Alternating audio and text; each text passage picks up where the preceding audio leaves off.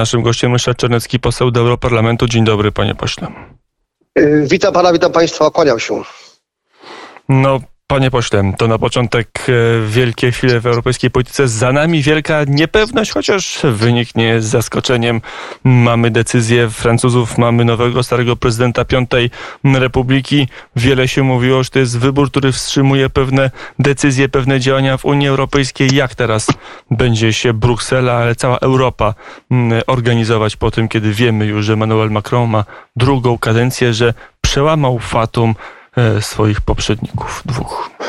Tak, to prawda, bodaj od y, 15 lat e, e, Francuzi mieli prezydenta tylko jedną kadencję. E, Po dwóch kadencjach Jacques'a Chiraca, e, tego, który mówił, że e, Polacy nie skorzystali z szansy, żeby siedzieć cicho i tego, który obiecywał nam gruszki na wierzbie, że e, wejdziemy do Unii w roku 2000. No wtedy e, ówczesny minister do spraw europejskich Ryszard Czarnecki mówił, że wejdziemy 4-5 lat później i to ja miałem rację. Mm, Potem była jedna kadencja Nicola Sarkoziego, jedna kadencja François Hollanda, no i teraz Macron, krytykowany e, powszechnie, e, przełamał jednak bunt e, żółtych kamizelek, miał poparcie w zasadzie wszystkich głównych mediów, no i znów zadziałał kordon sanitaire, kordon sanitarny, który przez lata działał, chociaż działa z coraz mniejszym skutkiem. To znaczy coraz większa liczba Francuzów jednak głosuje już nie na ojca pani Marine Le Pen, tylko na nią, co oczywiście może mieć pewien e, wpływ na wybory e, parlamentarne europejskie w tym e, kraju, no ale na razie zwycięzcą jest Macron, któremu gratulacje złożył jako jeden z pierwszych Władimir Władimirowicz Putin, prezydent Federacji Rosyjskiej. No, e, także gratulacje popłynęły z Polski. M, Prezydent Andrzej Duda wysłał gratulacje. Premier Tak Mateusz trzeba, Morawiecki tak trzeba. również. E, To, ty, ty, tak, pewnie w dyplomacji trzeba, ale po ludzku to trochę nie wiem, czy głupio, czy nie głupio. Znaczy no, y, dyplomacja polega na tym, że y, bardzo ostro atakujemy Rosję, bo jest za co, ale y, ba- ambasady im nie zamykamy e, i tak powinno być jednak. E, Natomiast no, patrzmy na fakty. No, fakty są takie, że e, prezydent Macron był tym tą głową państwa, tym przywódcą, który najczęściej pośród wszystkich e, szefów rządów i szefów państw UE27 e, całej Unii, e, państw członkowskich Unii, rozmawiał jeszcze zanim wojna się zaczęła. E, Od 1999 roku przez trzy lata rozmawiał, m, spotykał się, rozmawiał z prezydentem Putinem. e, Uwaga, 42 razy. E, Druga była Hans Merkel 34 razy, potem długo, długo nic. No, Macron przed olbrzymią ewolucję. On kiedyś był jedynym, co chwaliłem pięć lat temu, był jedynym kandydatem, który wypowiadał się o Rosji z dystansem, nawet sceptycznie. No po czym Putin go uwiódł, tak jak wcześniej uwiódł Berlusconiego, Schrödera, Merkel i tak dalej. E, Przekabacił. e, No i potem Macron de fa- de facto jadł mu e, z ręki. Ja jestem za współpracą Polski z Francją, także po to, żeby równoważyć tą nierównowagę w Trójkącie Weimarskim, bo ta współpraca jest głównie z Niemcami, m, e, które usiłują wobec Polski odgrywać rolę takiego dobrego policjanta, mrugając okiem, że Francja to jest zły policjant, e, a czasem w, w tę rolę wchodzą właśnie e, Francuzi. Tę współpracę widzę przede wszystkim, gdy chodzi o kwestie elektrowni jądrowych, także gdy chodzi o kwestie militarne. E, Na przykład Francuzi usilnie usiłują nam sprzedać łodzie podwodne, aczkolwiek no, delikatnie mówiąc nie jest to nasz priorytet, gdy chodzi o obronność. Mm, e, e, Kiedyś Francja była inwestorem numer jeden zagranicznym w Polsce. To się już zmieniło. Mm, Natomiast, no, tylko że też trzeba się szanować. To znaczy wypowiedzi pana prezydenta Macrona o polskim premierze antysemicie są wypowiedziami, które wymagają e, bardzo e, ostrej, e, bardzo ostrej kontry. A mówi to człowiek, uwaga, który jest głową państwa, z którego w ostatnim dziesięcioleciu kilkadziesiąt tysięcy francuskich Żydów uciekło do Izraela, ponieważ no, czuli się zagrożeni z powodu coraz bardziej radykalnego antysemityzmu, nie werbalnego, nie słownego, tylko fizycznego ze strony głównie młodych muzułmanów. E, bo to poparcie było największe. E, jeszcze jedne wybory były w tle i o nich powiemy. Nie, nie zapominamy o Słowenii, no ale e, przejdźmy płynnie od wyborów we Francji, bo zdaje się, że to było, nad tym była zogniskowana uwaga elit brukselskich, żeby przystąpić do, do działania. Mówi się o szóstym pakiecie sankcji, że już jest wypracowany, że on dotknie między innymi rosyjskiej ropy. Do tego mamy decyzję Niemiec. Nie wiadomo, czy się zrealizuje, bo to z Niemcami ostatnio od dwóch przeszło miesięcy mało co wiadomo w tej polityce militarnej na pewno, no ale jest, zdaje się, decyzja, żeby w końcu e, sprzęt ciężki ze, z Niemiec pojechał e, na Ukrainę. Na ile to wszystko się zmieni, na ile teraz po tych wyborach Europa, ta karolińska, francusko-niemiecka bardziej zaangażuje się w zwalczanie Putina i w pomoc Ukrainie? Ale niechże pan mi da możliwość jednak e, złożenia kondolencji narodowi Tuskowi. E, proszę mi tego nie odbierać jednak, bo jestem człowiekiem grzecznym. Nie, e, Więc no, jeżeli jego partia, no, partia, która jest w rodzinie Europejskiej Partii Ludowej, przegrywa wybory na Słowenii, no to kładę mu wyrażę współczucia. Trochę też się dziwię Gazecie Wyborczej, która napisała, że nacjonaliści przegrali na Słowenii, no przecież jakże to, nacjonaliści u Donalda Tuska? No, aż się nie chce wierzyć. No tutaj muszą jakąś narrację mm, uzgodnić Donald Tusk z Agorą, z ulicą Czerską, bo coś tutaj jest dziwnego.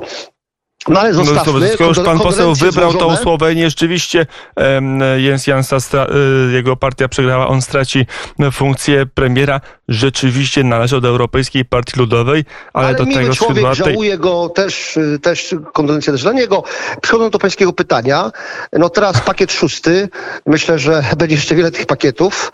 Tak trochę Unia Europejska zachowuje się jak taki kran cieknący, tak, tak kropla po kropli tak y, cieknie. E zamiast y, wypuścić taki strumień. No ale okej, okay, szósty y, pakiet sankcji określonych już w świecie mediów jako sankcje inteligentne. Mm, natomiast y, ja mam takie wrażenie generalnie, że te sankcje są wszystkie, one są różnorodne, są ostrzejsze coraz to, ale tak naprawdę Berlin i Paryż starają się dużo zmienić, żeby niewiele zmienić. Nie mówię, że nic, bo tak nie jest, ale żeby niewiele zmienić. Mam wrażenie, że graniczące z pewnością, że i Berlin, i Paryż no, Paryż bardziej zajęty wyborami, Berlin robi to bardziej spektakularnie, e, ale obie te stolice, e, one e, grają na taki kurs na przeczekanie. Może ta wojna wcześniej czy później, może wcześniej się zakończy, będzie jakieś zawieszenie broni, raczej nie traktat pokojowy, jakaś linia demarkacyjna, tam Rosjanie coś tam wezmą tej Ukrainie, Ukraina się z tym nie pogodzi, ale Zachód wymusi pokój, no i wtedy, jak już będzie pokój, a może jeszcze na, zrobią prezent, prezent Berlinowi, Paryżowi y, elity KGB w Rosji i zmienią na przykład y, pana Putina, to ja wątpię. No ale jeżeli tak oni tak myślą, że zmienią, no to będzie wtedy świetny pretekst, żeby robić Y, biznesy zrobią tak jak kiedyś, no 150 milionów rynek konsumentów, no to fenomenalna rzecz. Dlatego też, y, że tak powiem, te sankcje to są takie, żeby, y, żeby no uderzyć, ale kwiatkiem, a nie baseballem. Mm, ja wiem, że teraz jednak ciężka artyleria. Mm, no, zwracam tylko uwagę, że według badań, to nie jest tak, że tak jak w Rosji Putin jest B, a reszta no to ludzie, którzy nie wiedzą, są stąprzeni propagandą, a w Niemczech B Scholz, a Niemcy super. No. Zatem uwaga, że 50% Niemców w badaniach opinii publicznej jest przeciwne wysyłaniu y, y, y, ciężkiego uzbrojenia do Kijowa. Tylko 42 czy 43% jest za. No to oznacza, y, bo dzisiaj mnie dziennikarz zapytał, no czy, czy, czy Scholz poda się do dymisji, czy mu wymuszą dymisję Scholza. No, dlaczego miałby się podać do dymisji, skoro on reprezentuje no jednak większość społeczeństwa, które tresowane, ja nie, nie powiem, że od lat, od dziesięciolecia, ale od wieków, no co najmniej od końca XVIII wieku, tresowane w takim myśleniu, że ta Rosja, no może ona nie jest demokratyczna, może jest taka dziwna, inna niż reszta Europy, no ale przecież jest to wielki kraj, trzeba się tym ułożyć. No, jak są tak tresowani od tylu lat Niemcy, no to potem e, właśnie są takie wyniki sondażu, że trzeba, że tak powiem, no trzeba oczywiście wyrażać pewną solidarność z Ukrainą, bo to jednak już jest modne i tak trochę nie wypada, żeby tego nie robić, no ale żeby te sankcje nie były zbyt, zbyt ostre. Jaka będzie rzeczywistość z, z tym uzbrojeniem, to my zobaczymy, no bo już wiemy tą historię, prawda, że o połowę zostały y, skrócone, y, skrócona ta lista y, uzbrojenia, która miała pójść do, do Kijowa. Zwracam też uwagę, że oczywiście bardziej jest eksponowana partia Zielonych, która ma wiceszefa, która ma wice, wicekanclerza i wiceszefa rządu i również szefa, panią szefową MSZ, MSZ i oni są rzeczywiście tu, przyznaję uczciwie od lat E, pewnie by w Moskwie powiedzieli antyrosyjscy, po prostu są rajstami wobec Rosji. Oni taką polską narrację wobec Rosji, także wobec Białorusi, Łukaszenki przyjmują, ale jest tam jeszcze partia liberałów, której szef, przypomnę, pan Lindner, e, parę lat temu, jeszcze był w opozycji, zdecydowanie głosił, e, aby znieść sankcje wobec Rosji, bo to dla biznesu niemieckiego jest dobrze, żeby tych sankcji nie było. Więc tak naprawdę jest dwa do jednego w tym, w tym rządzie i Zieloni są jedyną z tych trzech partii e, w tej e, e, koalicji, która, która rządzi w tej chwili nad, nad Szprewą i Dremem.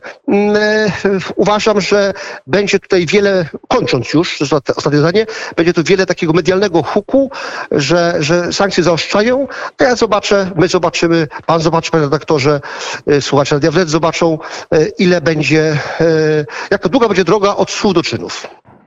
Mm, jak to będzie mm, y, zajmować kłopotu, chociaż poprzednie sankcje, pakiety sankcji mm, szły dość gładko, ale nie są tak szerokie, jakby chciała Warszawa czy inne stolice Europy Centralnej, no, może wyjąwszy Budapeszt w tym wypadku.